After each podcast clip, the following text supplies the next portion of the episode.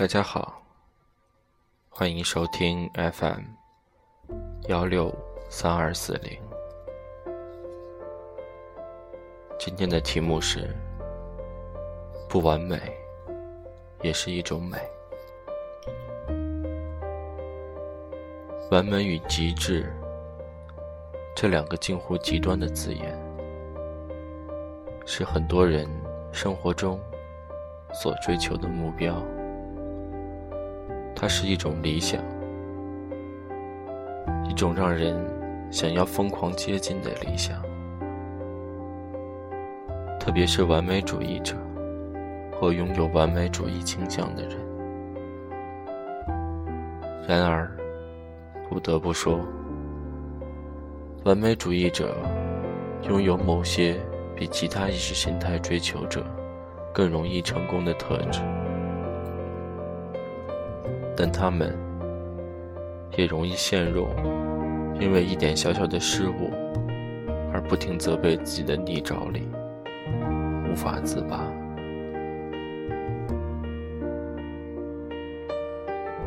我喜欢关注工作中细小的错误，觉得它很碍眼，但也常常因为过于在意。而拖慢整个工作的进度，这让我不得不开始反思：追求细致和完美到底对不对？我是不是也应该对那些无伤大雅的瑕疵睁一只眼闭一只眼？我很纠结。后来。我开始接触瑜伽，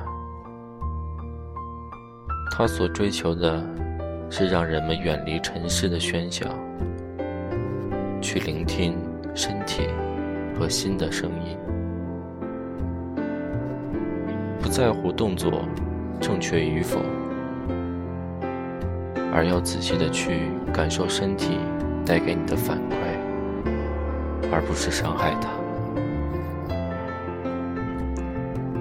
而我起初选择它，只是为了瘦身。上课时，我极力的追求与老师的程度一致，并不在乎所谓的内心感受。即使身体在不停的发抖，我也会一直坚持。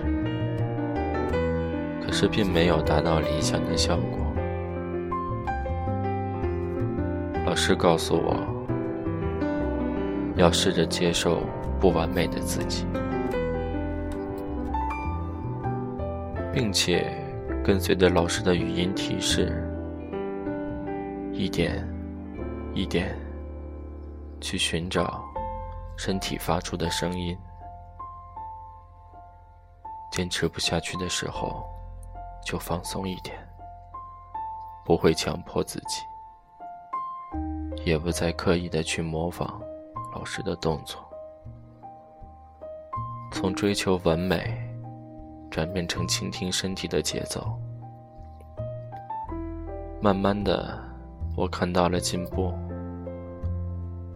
感受到了筋骨被打开时的快感和心灵深处的平静。追求完美不是错，错在。总是想要做到超出我所能的事，